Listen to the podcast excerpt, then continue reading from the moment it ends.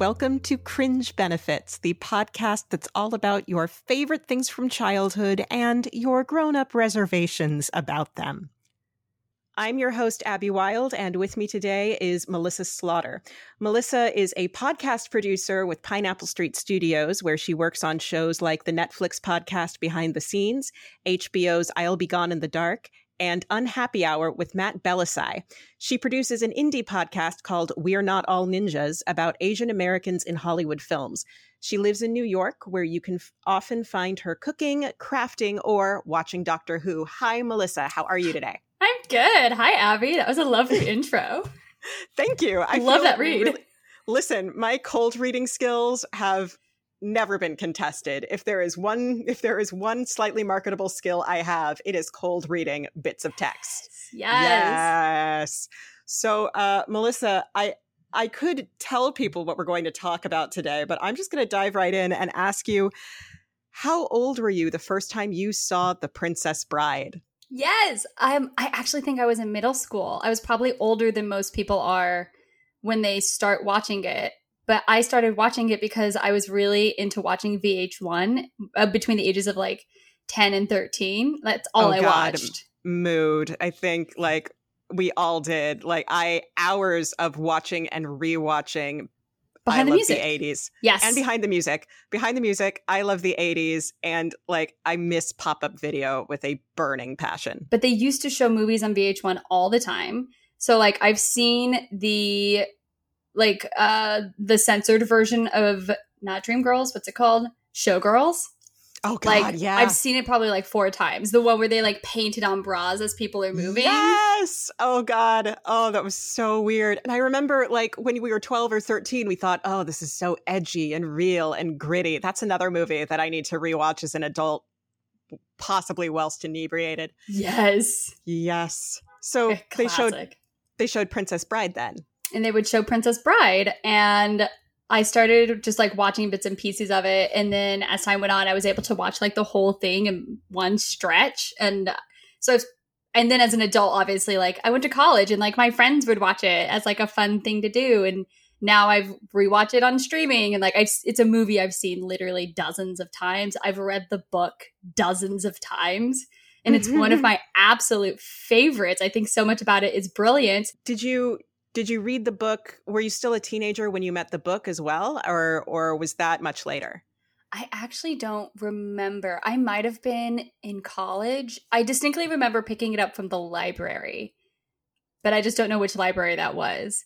The big thing for me about the book is that when i was graduating college i was staying at my this is like a little convoluted. I was staying at my boyfriend's place constantly because my apartment had been flooded. So I had like nowhere to live. And I just like would wake up at like 7 a.m. in like a full blown panic because I was like, I have to go into the world. And he, of course, would be asleep and it'd be like a Wednesday. And I'm like, well, if I get up, he's going to wake up. So I would just like read his copy of Princess Bride because it was the only thing close enough that I could read. So I wound up reading it like seven or eight times over the course of the summer to like deal with my panic. Oh my god, that's amazing. Yeah, so that's like, and I had read it a couple of, t- uh, probably actually, I'd only read it once prior to that, but from that moment on, I had like the whole book memorized, and I've read it, I think, twice since then. Oh, that's amazing. I, I, I read it. I think I, I first found out it was a book because we were on a camping trip with family friends when I was like nine. Uh, and one of the kids had brought a copy. And uh in in in a way that's totally on brand for me we were on a camping trip and i spent most of the time in the tent reading. Honestly good for you. The outdoors yeah, are overrated. no. Listen, there are no bugs in the books. There's no like pine sap in the books. You can't burn yourself in a campfire in a book. It was great. Like I, I found it there and I read part of it. And then I found it in the sixth grade in the school library and devoured it. And then I had my own copy, which I lent to a cute boy when I was like 18. And he gave it back and he'd written a note to me on the inside cover, which meant he was no longer a cute boy because you don't write in someone else's books. But what was the note? I don't, it was, it was not, listen, It was not uh, cute enough to overcome the fact that he wrote exactly, in your book. Exactly. Like I know he meant well, and this would have been charming if he was the right boy writing the right note at the right time, but it was not those three things. And no. This is when a post-it would have been acceptable. This is when a post it is perfectly acceptable. Or, like, if you write a girl a letter and slide it inside of the book, then that's great. And she can keep it in the book forever. But you haven't, like, boys, just think before you vandalize another woman's property as a romantic gesture.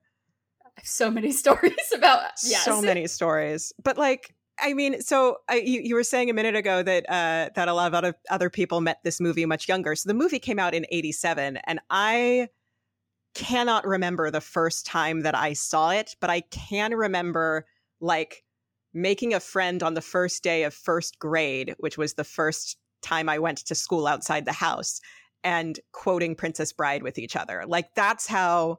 Yeah, no, seriously. I think her name was Sarah Newmeyer, and uh, we were quoting we, we, were quoting the Inigo Montoya Cary uh, uh, Inigo Montoya Westley sword fight at each other. Like that's that is how in my bones and i think in the bones of a lot of our generation frankly this movie this this movie is because it's yes. just so um it's it's it's really kind of the template of a film for the whole family because if you're a kid you watch it and you're just into the sword fighting and the fairy tale and if you're an adult and you watch it then you're into the more grown-up humor and if you're a parent and you watch it then you laugh uproariously at everything Fred Savage does because he's such an obnoxious child brat in the yes. sweetest way um I, I want to talk a little bit uh, about um, Princess Bride as kind of a, a, a cultural icon as well, because yeah. something that something I didn't know until probably honestly watching a some documentary on VH1 or something similar, like some making of feature,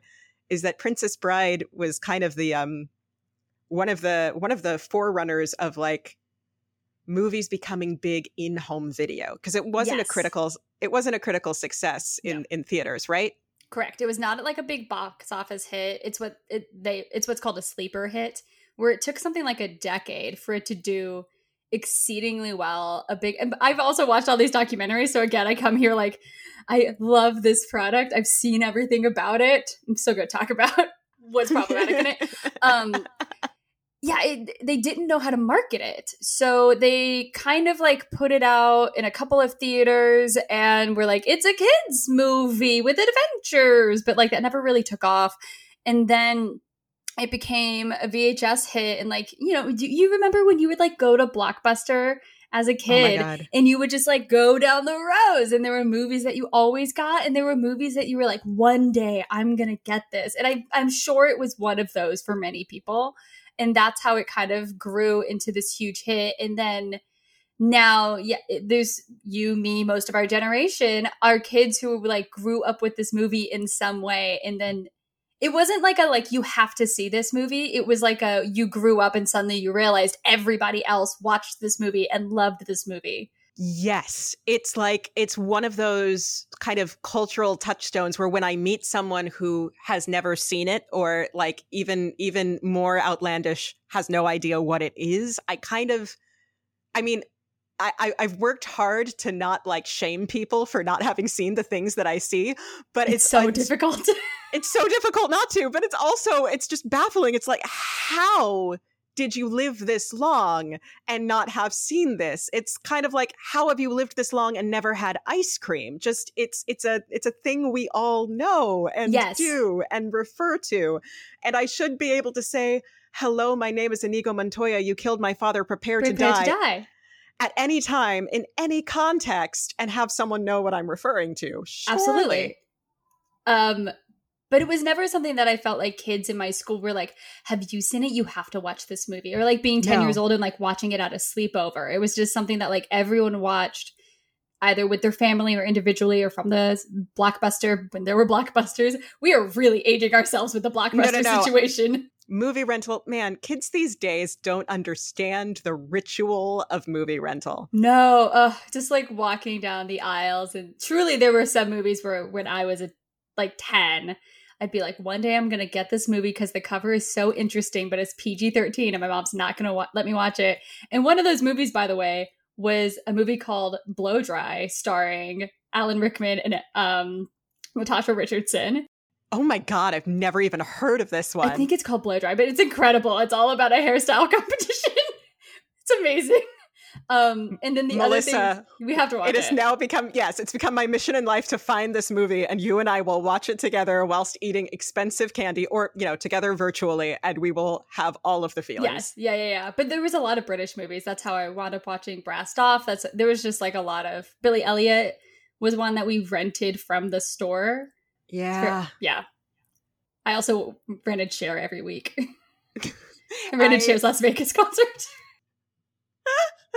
See, what I love about this is this says so much about you, but it also says a lot about your family because like when we were kids, you you didn't only like the rich kids had their own VCRs and their own screens and their oh, own yes. like to watch things yeah. privately. Like when we were com- coming up, there had to be some sort of family agreement on what you rented because everyone in the house was going to be subjected to it however many times you watched. In fact, like I put my brothers through hell because in the fourth grade, there was a period where I rented Muppet Treasure Island repeatedly and watched it four times a day. Why didn't you just own it? We own I don't. It. No, I don't know why because I didn't have my own money. I didn't have my own money. Oh, I own it now. I have it on DVD. Rest assured, Same. I'm living my Same. best life. Yeah, yeah, yeah, yeah, yeah. But like, I didn't have Very my own money. My mother could have bought it for me at some point. I don't know why. I don't know why it never. I think honestly, part of the reason we never bought it is because if we'd bought it, then I would still watch it four times a day forever. Because it's a great movie. Jim. It's flawless. Jim, Jim, Jimmy, Jim, Jim, Jim, Jim, Jim, Jim. But like, so that's kind of part of the justification for why I think Princess Bride became such a sleeper hit is because it is something that like you could go to Blockbuster and rent and your mother like it had something for the whole family. Your yes. mother was okay with it your dad was okay with it your brothers were okay with it and you were okay with it and everybody yes. could agree on it. But at the time that it came out in theaters that genre did not exist. Like now that exists with like pixar films and like inside out and things like that. Totally. But and but that definitely was not a thing in what do you say 1987 when this was released? 87 which speaking of which was kind of baffling to me to figure out because i have a very like we watched uh the first terminator movie last night and that's a movie that is so impossibly 80s like you don't you will never mistake that movie for having been made at any other time. And the way princess bride is made and shot it mm-hmm you know the film stock looks a little dated now and certainly the video games that fred savage has to play with are pretty dated now.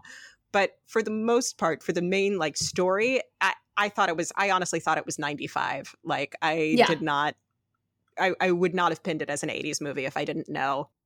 Same. But if you had told me it had come out in like 1983 i would be like that that tracks too. Like yeah I, I would have been a little bit more impressed. I would have been like, wow, that was incredibly ahead of its time. Well done.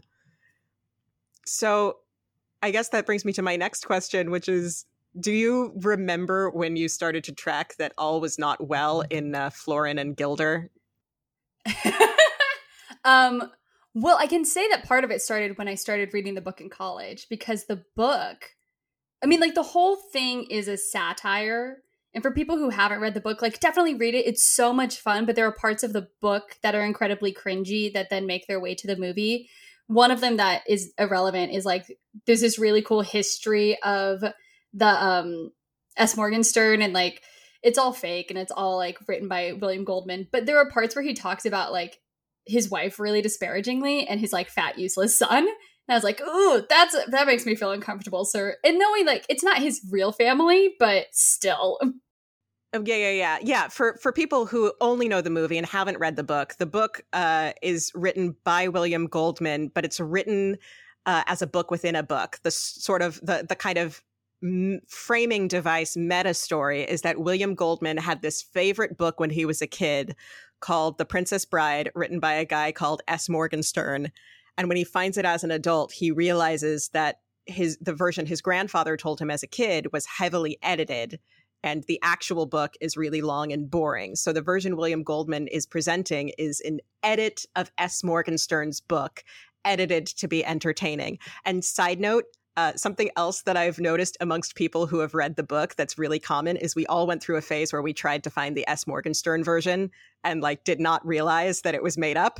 Like if you read yes. the uh, if you read the book, there was a there was a period of time, however brief, however long, where you did not understand that it was all fictional.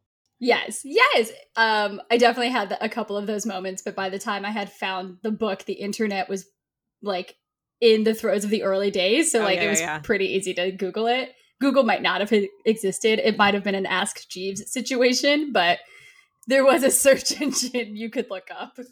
Even Alta Vista could tell you that this was a fictional book. Yes, yes. Um, um oh man. So, but yeah, there's part of that conceit is him talking about his family. And by the way, every iteration of that book that comes out, if it's the first an- or the um, 10th anniversary, the 15th, the 20th, whatever it is, he would add updates. So throughout some of those, there are moments where he's just like talking about his son. Like you can read about his son growing up and like he hates his his son. And it's just like it felt really gross even if you knew it was fake. Um, and then in the actual book, Princess Buttercup is a satire of the damsel in distress, but what he does is he just presents her as somebody who is consistently so stupid and so dumb. And it's not it, great because she's the only woman in the book other than oh, yeah she's really the only woman in the book yeah and, and and not only is she um represented as stupid like he blatantly comes out and tells you in third person narration she was incredibly beautiful and as beautiful as she was that's how stupid she was. Yes and it's brought up so consistently throughout the book. It's always she's incredibly beautiful and incredibly dumb and when that's the only woman in the book and you're reading it as a young woman it can be a little disheartening and at that point i had seen the movie enough to know that like they didn't do that exact version in the movie but it still doesn't help within the movie that like she's incredibly beautiful. Like Robin Wright is incredible. I I felt truly no one with like the problems of this. It really is just like this is of the time situation. Robin Wright great in the movie, incredibly beautiful, but her character is just useless. Her character doesn't do anything. Her character can't do anything. Her like the the best thing her character does is like consider killing herself. Like that's the only agency she uses because she. Yeah. Uh, other than that, she, well, that in the moment where she's like, "If you promise not to hurt him, I'll marry you," and it's like, why would you do that? But so, so we've talked a little bit about the sexism in Princess Bride, which about which there is always more to say. Um, but the other big thing that strikes me about it is the way Inigo Montoya is used and referred to. My big we might have differing thoughts on this then because my big thing about Inigo Montoya I obviously love Mandy Patinkin with all my heart. I'm a huge Broadway nerd. I love Sunday in the Park with George. It's my favorite show. Like uh, I feel a very close affinity to Mandy. And I feel a close affinity to Mandy in this role. So when I say this, please listeners don't get mad.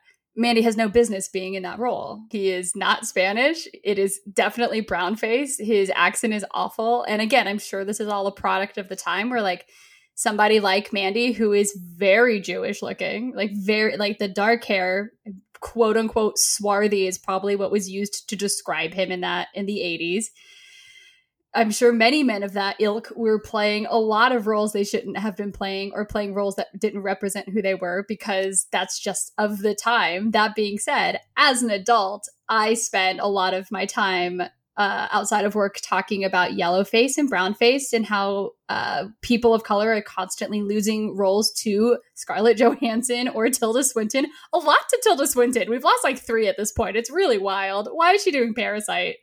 Um, I don't, know. Like, God bless Tilda. She's an immaculate queen of power and strength, and also she should stick to playing white women. Yeah, I won't lie. I, after reading the conversation between her and Margaret Cho, she is not immaculate in my mind. She is a, truly just a wealthy white woman. Um, oh, you need to send that to me because I don't think I've read that. I will. Um, yeah. So there's just anyway. Uh, because I spend this is my other big problem with the movie because I spend a lot of my time thinking about casting, talking about casting, talking about representation. It is uncomfortable to know that one of my all time favorite things is something that uh, propels that idea that a white man can play brownface. And like, it also kind of propels the idea that um and and this is this isn't necessarily specific to princess bride this is kind of in the larger meta conversation a defense that tends to come up when uh we have conversations or critiques about casting white actors in non-white roles or in casting cis actors in non-cis roles. The the Halle Berry, right? She stepped down. She did. Good for her. Well done. Within 24 hours. Good for her. Uh, but the the the conversation that uh, sort of um, heteronormative or or uh, white casting apologists come up with is well it shouldn't be about representation it should be about who's best for the role. And what you're actually saying is that you believe a throw my white, microphone you believe that a white person is better at playing a person of color than a person of color, which Correct. is which cannot be true, or that a cis person is better at playing at playing a trans person than a trans person, which also cannot be true. And like, the other part of it is that you don't acknowledge that there's a whole system in place that keeps people of color, that keeps trans people, that keeps queer, like keeps marginalized groups out of the acting world, and that keeps them uh, in places where they cannot access the same amount of training that, say, a cishet white actor can. Yeah. And to a similar extent, we have to talk a little bit about Wallace Shawn as Vizzini, who in the book, uh, Vizzini's yes, Sicilian the heritage. Sicilian. The Sicilian, the dark, swarthy Sicilian, uh, as he's described multiple times in the book. And it's harped on repeatedly, not just that he is Sicilian and visibly Sicilian and so Sicilian, but uh, the the there are stereotypes that are named about how Sicilians are conniving, yes. Sicilians are untrustworthy. Wallace Shawn even has the line, "Never go in against a Sicilian when, when death, is, death on, the, on, the, line." On the line. Um, and uh, to his credit, like Wallace Shawn, uh, I've I've read I've read in my reading about this movie that he as I understand it, he did not believe he was right for this role, both because he does not appear uh, uh, appear Sicilian in the least, but also he was quoted as like he did not think he knew how to make it funny. And the day that they filmed the Battle of Wits poisoning scene, yes. he thought he thought he would be fired because he thought he did awful. No, because I don't blame any of the actors for these things. Like, I don't think they should have stepped down again. Like, this is of that time. I am not going to blame them for things that happened 30 years ago. He's so good in that scene. He's so good. It's iconic. It it's is truly I- iconic. It's iconic and just the power and rage of Never Wallace go Shawn. war with Asia. but only slightly less well known. Like the listen, the, the performances in this movie are so immaculate and so perfect. And I'm also I am I'm I tend to be less inclined to blame actors for uh, being miscast than I am to blame the producers because as an actor, with the exception of Tilda Swinton, Scarlett Johansson, and Emma Stone, all three who are women who and Matt Damon, all four who are people who have bukus of monies and bukus of roles. Yeah, I mean the conversation changes uh, proportionate uh, uh pr- proportionate to how much money and power and establishment in your career yes. you have, but at the same time, it's I, I think the the pressure is much more on the filmmakers to say these are the people we will see for this role rather and the than, casting directors to bring those people in because so often Precisely. casting directors say like oh we can't find those people like crazy rich asians is a great example like the the team really worked to find the correct people mm-hmm. and casting directors were like oh we just we just can't find those people or asians aren't expressive which was a very famous phrase that uh, nancy Yuen wow. did you not hear about this i'm very no, tempted to asian american film in theater and Twitter. So like this was on my radar. There was a book that was published by a casting director named Nancy Yuen, and I might be mispronouncing her last name. I'm sorry. Uh, but she had done a bunch of interviews and like was talking about her experiences in this book. And one of the big takeaways was that a casting director told her like, "Well, Asians just aren't that expressive," which is not oh, fucking true. Not true. Oh man. Okay. Oh, that's. Yeah the structures yeah. of the the the structures of hollywood that are built to uh enfranchise white men and then white women and then yes. like and, and then I, I i am not the person who can really differentiate the hierarchy but that it is like specifically after that but it does not enfranchise it enfranchises people of color last correct um, and uh, that all needs to be rebuilt and uh that is a whole other long conversation to have. All of which is to say that if Princess Bride were being made today, and if, if it were a being glorious made, Spanish man would be playing Inigo Montoya. Oh God! Oh, it would be it would be um oh what's his face who was in Rogue Antonio. One? Diego Luna. Yes, it would be David I love Luna. Diego Luna. it would be Diego Diego, Luna's- Luna. Diego Yes. Luna's beautiful. I love him. If it were being made today, I love Rogue One because of Di- partially because of him. That's a great I mean, That's another thing. he's so marvelous, and he No like did you that one. Yeah, Diego Luna would be playing Inigo Montoya, and like he he said he he was quoted after Rogue One uh, in some interview talking about how he took his father to see it, and his father was so happy to see someone with an accent, Accent, playing a his accent. mainstream his accent playing a mainstream hero. Diego Luna would be doing Inigo Montoya today. Um, I don't know who. Like, I feel like. I, I feel like our Italian American actors, our, our main heavy hitters like Robert De Niro and Al Pacino, are all too old for uh, Vizzini. Yes. Yes. You, you know who it would be? Who would it be? Joey Sasso from The Circle. It would be Joey Sasso from The Circle. You're if you haven't 100% The correct. Circle, please watch it. It's so great. It's Oh, such God. a weird social experiment, and he's an actor, which I found to be so frustrating in the end. Um, no, no, no. I'm sure there's other like very fantastic. Like, it would be like Michael Imperioli or like uh, Michael Zegen or something like that. Michael Zegen's not Jewish, but or Yeah. sorry, is Jewish, not Italian, but he would be great in a role like that. Like, there's plenty of people who can step Yeah. into that role who are actually Italian or Sicilian or at least Mediterranean. Ugh. And so that movie, it, it we also haven't touched on like both both within the book, but also within the movie. Outside of uh, what I initially wanted to bring up when I brought up Inigo Montoya is not just the the, the casting disparity of Mandy Patinkin, but also the references to Spaniards as being uh, inherently untrustworthy. He is And Always refer- yes. Yes, he's always referred to as the Spaniard, and Yes. Spaniards are untrustworthy and drunk in this movie Yes. all the time. And uh, it doesn't do a lot to further the cause. and like uh, hot blooded that is another like hot blooded and very impetuous yeah there's a very this uh the satire of this story largely plays upon stereotype it really does, and that's Yeah. kind of which It- is a thing that truly does not age well it doesn't, and it's stereotypes are played on in movies because they're kind of a shorthand where you don't have to do the work of it. You don't have to do the work of establishing a world for the audience to climb into because you're playing on assumption on cultural assumptions that they're going to carry in with them and you can just tap into those and everyone will know what kind of story they're in uh but like if you're a kid and you're watching princess bride and you don't have those stereotypes yet watching princess bride is how you learn that sicilians are untrustworthy and conniving. Yes. And And spaniards, spaniards are drunk. And are blonde drunk. women are stupid. Hmm and blonde men are the only trustworthy people who i the more i think about what i watched as a child the more i'm like maybe that is why i really do like blonde men with blue eyes. I've dated a almost exclusively.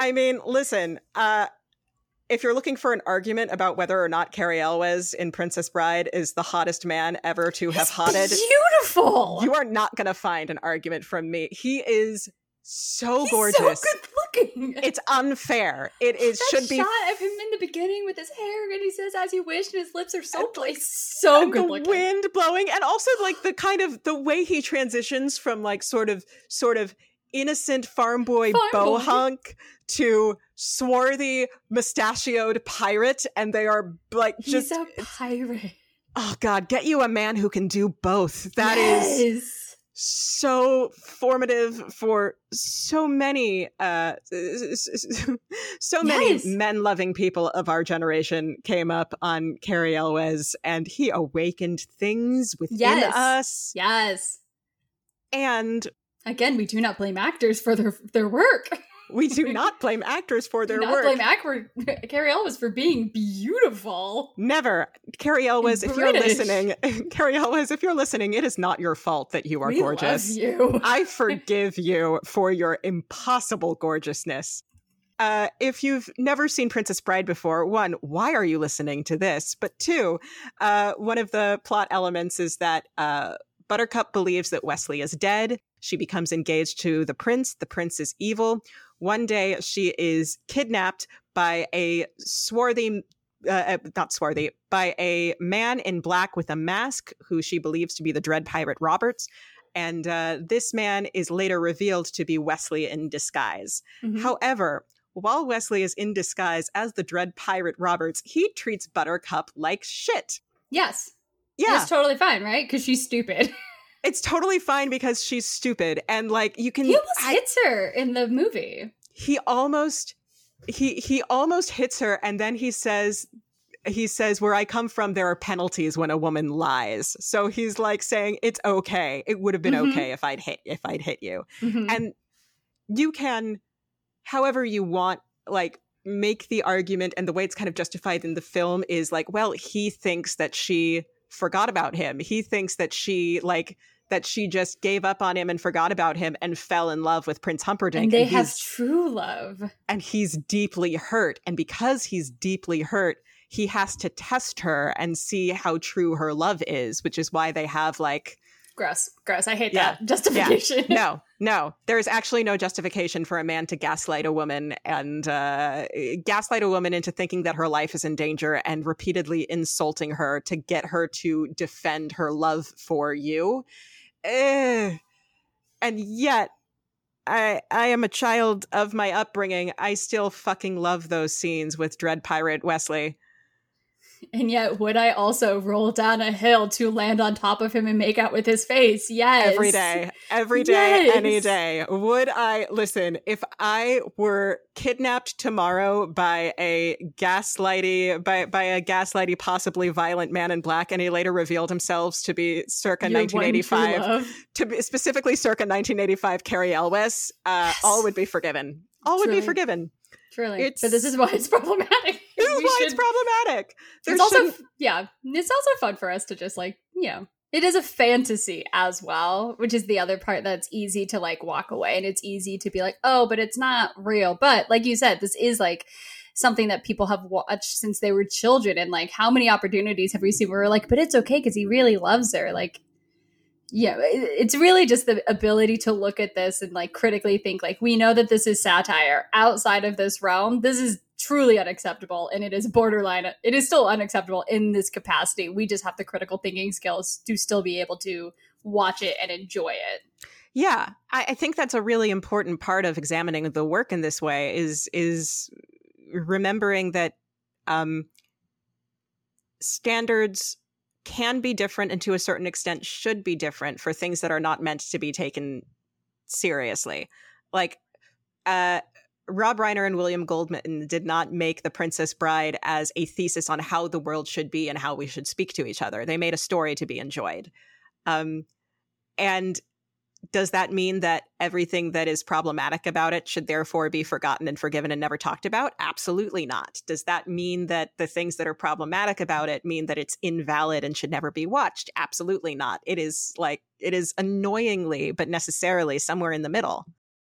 Yeah so if you're i mean like i am excited to one day have a child and introduce them to this movie at which point we will also have a conversation about how this movie is a parody of all those other fantasy stories that I probably told you in bed, like a Cinderella or a Snow White or a Sleeping Beauty. Like, this is not something that is meant to be taken seriously. This is not something that is. I mean, it, with the the theme of like love conquers all and wins the day. Like, yes, take that seriously, but the other smaller nuances are can be things that you recognize as something within the genre and of its time, and then you leave it there.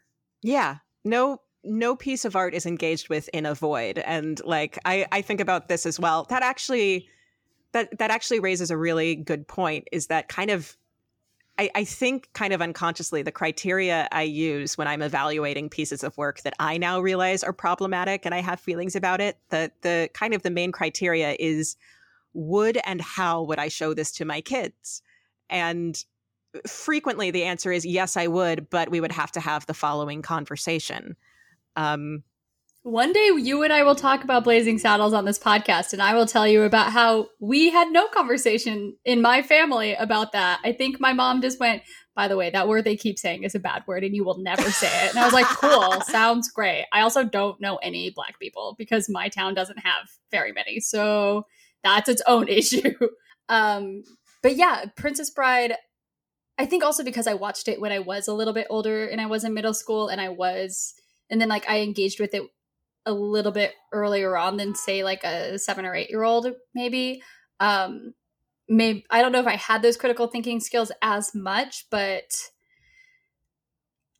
definitely as an adult, I'm able to look back at it and be like, oh, I love this thing so much, but I recognize that like satire and parody is a genre that exists yeah. and that yeah. has its own own like criterias as opposed to like a drama or like an allegory or however like genres work like there are things within that that are I mean, within satire, like satire arguably would always be problematic because it is commentary on something that is already mm-hmm. probably mm-hmm. problematic. Like fairy tales are also very problematic. 100%. Um, so it, it's, I think just being able to critically look at something. I mean, but the, the other part of this is like you and I are people who make our living in story and mm-hmm. in critical thinking about these stories. I mean, like that's a lot of what I do as a podcast producer in the podcast that I work on.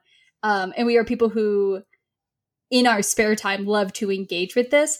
I don't know if that's true for people who do not work in story or do not understand narrative or do not think that media is important and storytelling is important. I would love to hear a conversation between somebody. I mean, honestly, between like my dad, who's um a mechanic or what does my dad do my dad is an engineer like a very fancy engineer for oil companies it's another thing um whatever he's old. My dad is a true boomer is what i'm trying to say.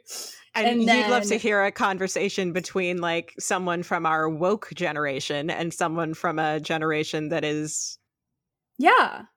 from a from another generation who who may not have caught up to this conversation that we're having or even just somebody like I think there are people in older generations who also deal in story who understand what we're talking about, but then talking to people who are like, well, I don't see what the big deal is. It's just a movie and don't engage with those critical thinking skills. Like, do those kids grow up to then have those feelings of like, oh, well, Westley did this and that clearly it's fine because no one sat them down and said, like, by the way, this is satire. Yeah. I mean, I think there's I think it's it's possible that we're in a pendulum swing right now where it's I it's, think so. Yeah, the conversation because of the the ease with which uh, different groups are able to express their positions and their points of view, and and uh, the ease with which we're able to expose in, inequities in art and inequities in society and inequities in politics, and the way we're able to discuss how those three things interact. Um, there is such a boom of the conversation about how uh, art that art art that plays on stereotypes reinforces stereotypes negatively and therefore should be used more responsibly.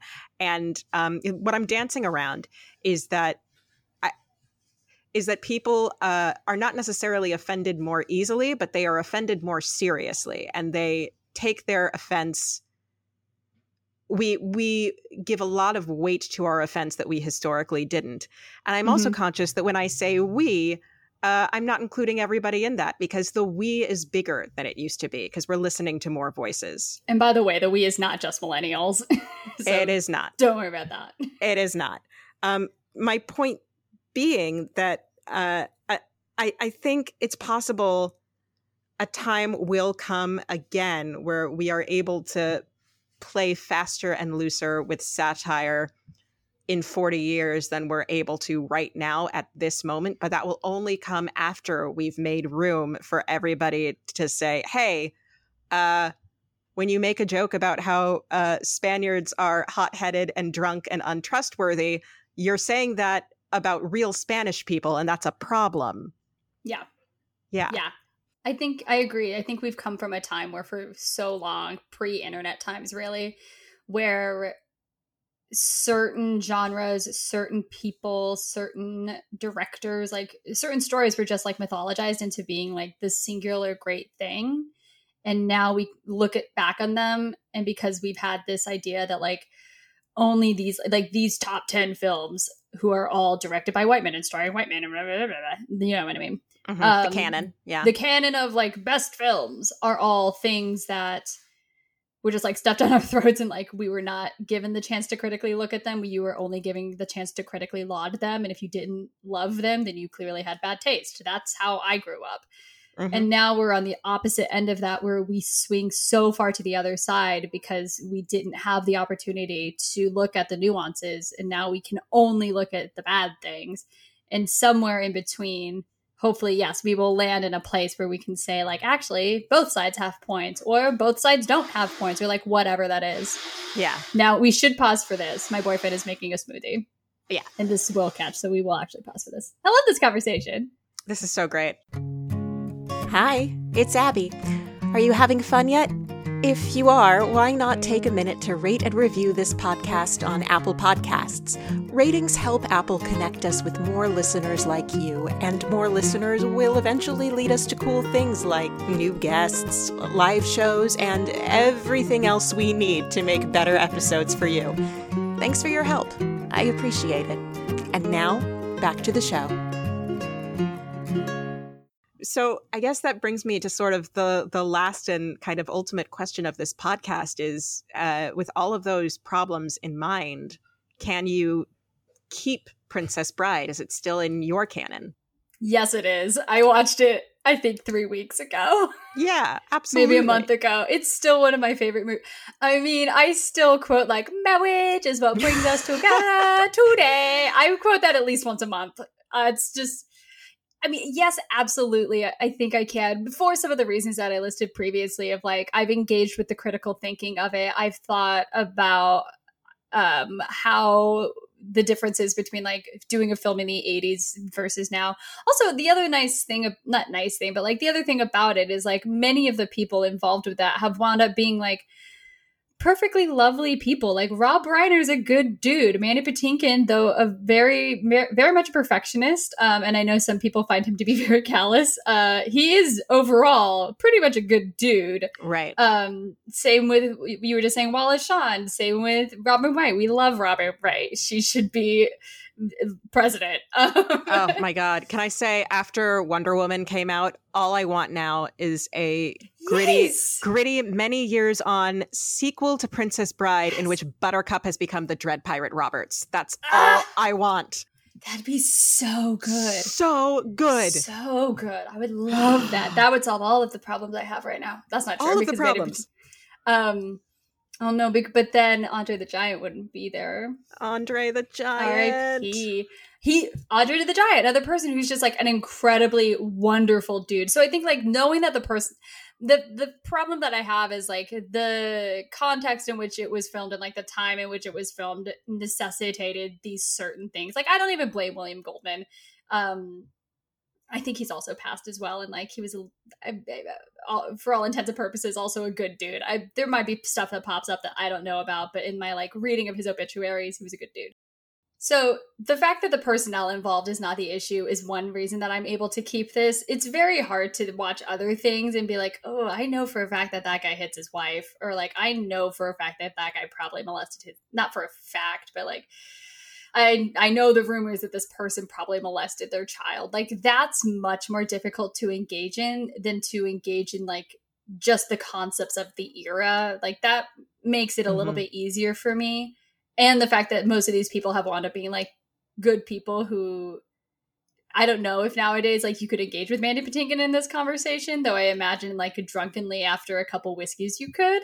Uh, that's my dream. I don't know if that's real engaging in Princess Bride does not uh, does not risk uh, uh, uh, measurably supporting people that we have found to be problematic in some way. The way that engaging in works of uh, other people who have uh, about whom problematic revelations have been coming to light lately. Correct. Or it's also that the concepts that are an issue in Princess Bride are again things that you can look at and say like it's a satire. Let's talk about like what are the necessities of satire, and there are things that you c- I also in my regular life talk about, including like color blind casting versus color conscious casting, and that kind of engagement means that for me I can watch Princess Bride enjoy it, critically understand why it's wrong, and still say Amanda Patinkin is like has one of the best scenes in the movie. He really does. Oh, like, also Chris. Um. Oh, Chris God, Guest. Chris Guest, a, a, fantastic person. Chris Guest and Chris Sarandon. Uh, we we didn't even have time AKA, to get into Count Rugen and Prince yeah. Prince Humperdinck. Yes, Chris Sarandon, who's also the speaking voice of Jack Skellington. Just yes. You know who's more problematic than him? His ex-wife Susan Sarandon. Um, oh, buddy. Whoo, yeah. Um, yes. So like something that I'm excited to ask you because I think I know what the answer is going to be is does uh, engaging critically and thinking about and around the problematic viewpoints in this piece make it harder for you to like it? Um you know, I, the thing is like I don't think so only because nobody else really talks to me about it. If you ask anybody else about Princess Bride, nobody tells you, "Oh, but Mandy Patinkin is playing brownface." You know what I mean? So, like, I actively love the Beatles. I grew up on the Beatles. They're one of my favorite all time bands. But when at a time I'm like, I'm a huge Beatles fan, somebody is like, well, you know, John Lennon hit his wife. And I'm like, great. Well, yes, I did know that because you're the hundredth person to tell me. And that is a different reckoning that I'm having to have with myself of like, what does that actually mean? Um, but nobody does that with Princess Bride. So nobody holds me accountable to the Princess Bride. So it's a lot easier for me to engage with it. If there's a huge societal reckoning on these are all of the movies that engage in brownface, including Princess Bride, and then I'm constantly shamed for it, then yeah, I might have a harder time watching it. But because it's truly just like me sitting with me, and it's a lot easier because not because I think people should shame me or should hold me accountable, but it is just because it is a conversation I have with myself and sometimes you because I think this is not the first time we've talked about this. No, of course not. But that's fascinating because that wasn't actually the answer I was expecting. I I cuz you and I as we've discussed prior to turning the mic on and as we discuss in some way almost every time we hang out, like part of how you and I love things is by picking them apart. Like Yes, yes, yes, yes, yes like that's just the, I, I, I honestly don't know if you and i have ever watched or talked about something that we acknowledged was perfect in every way and could not could not be assaulted in some way, uh, with the exception of the unimpeachable beauty of Cary Elwes's face. Like everything else we have ever discussed, like there's there's some element that we go, yeah, but this though, um, and that doesn't make me love the thing any less. It just it qualifies the way I engage with it in some way. But like the, I, it, you bring up a really fascinating thing that I want to explore further with this podcast, with this conversation about how critical engagement um, is changed by by publicity or by by awareness. Like, yeah, yeah, yeah, yeah. There are definitely some things that I engage with, like other like guilty pleasures or problematic faves that I'm like, I feel bad about watching this because I know that I've had conversations with people about why this thing is bad and I feel guilty for it. And sometimes that's a good thing. And then sometimes that's just a thing that makes me feel guilt and shame because I feel like there's a societal reckoning that I that in many ways like in i'm i don't need to go into what some of these things are but like no. you know sometimes it's just like people want to shame you because they want to shame you it's not be yeah you know it's like the people who are like game of thrones has too much violence and too much rape and i can't watch it and then they make you feel bad for wanting to watch it and then you watch it and you're like, oh, there is a lot of rape in this shit. Should I keep watching? And that like makes me feel guilty, but at the same time, should I feel guilty? Should I not feel guilty? That's a whole separate conversation I have to have within myself. But with things like Princess Bride, where no one is doing that to me, I am just having that conversation with myself and I sit at peace with myself about what that is. I feel like I can keep engaging with it because I know where I stand and no one is making me feel bad about it. Yeah. Um, on the other end of that, though, to your point about how you and I actively love to just not like tear things down, but we really love to like go hard on things that we really love because that that is just how we engage with it. Uh, I think that's a good thing. I, I, you and I have a lot of conversations where we just break something down to the most granular pieces because we love the story so much and we love stories in general so much. And for things that I find that you and I don't like, we just say like, that was wholesale trash and then don't talk about it because it's done. not worthy of our time but things that we love and want to talk about like we will spend days weeks talking about like i'm sure there are things that we've talked about on and off for years oh, because oh, yeah. we just want to like it's a thing love actually we love it we love it we so love much it. oh god every year we talk about the problems with it and every how we love year. it and how bad it can be oh god i can't wait to finally tackle it uh, on this podcast. Like it just the the way in which I plan to tackle it gets bigger and bigger every time I think about it, and I hope it I hope it pans out. But the point being, yeah, Love Actually is a great example of something that, I mean, every time every I, I watch it every year, and every year I notice something else about it that's trash, and I still love it, and I will still yes. watch it every year. Yes, uh, because I there's there are absolutely absolutely uh, pieces of art and pieces of culture that uh, due to what we know now about their problems and what we know now about who made them and what we know now about the context in which they exist uh, are no longer worth my time and i think arguably no longer worth society's time. But also uh, we have the capacity to let our nostalgia and our joy exist side by side with our disappointment and our criticism uh, and I, I find that so fascinating and cool. Um, so, it also just speaks to the fact that you and I are big fucking nerds. Can I swear nerds. on this podcast? Oh yeah, we are huge nerds. huge goddamn nerds who, huge goddamn granular nerds who yes. like pop up video and IMDb trivia, and will yes. discuss everything ad nauseum, and that is part of what makes things great. Yes. Melissa, thank you so much for joining me today. This was so wonderful. Uh, if if listeners want to find more of you and what you do online, where should they go? Oh God, I'm terrible at social media, and all of my work is now done through my company. So probably look at the at all ninjas pod handle on Twitter and Instagram. I post about my independent pod about Asian Americans in film. So if you have questions about casting, that's a great starter. Um, and then uh, follow Pineapple Street Studios and you'll find a bunch of things that I probably have at some point worked on. Absolutely. And you if you haven't already, do yourselves a favor and listen to uh, Melissa's indie podcast, We Are Not All Ninjas. Uh, it's wonderful and informative and funny and joyous. Uh, and if you have more to say to me, you can find me on Twitter or Instagram at Abby Wilde, A B B Y W I L D E. Uh, thank you so much for joining me. We will be back next week with another childhood favorite that's become a grown up regret. I will talk to you soon. Bye. Bye.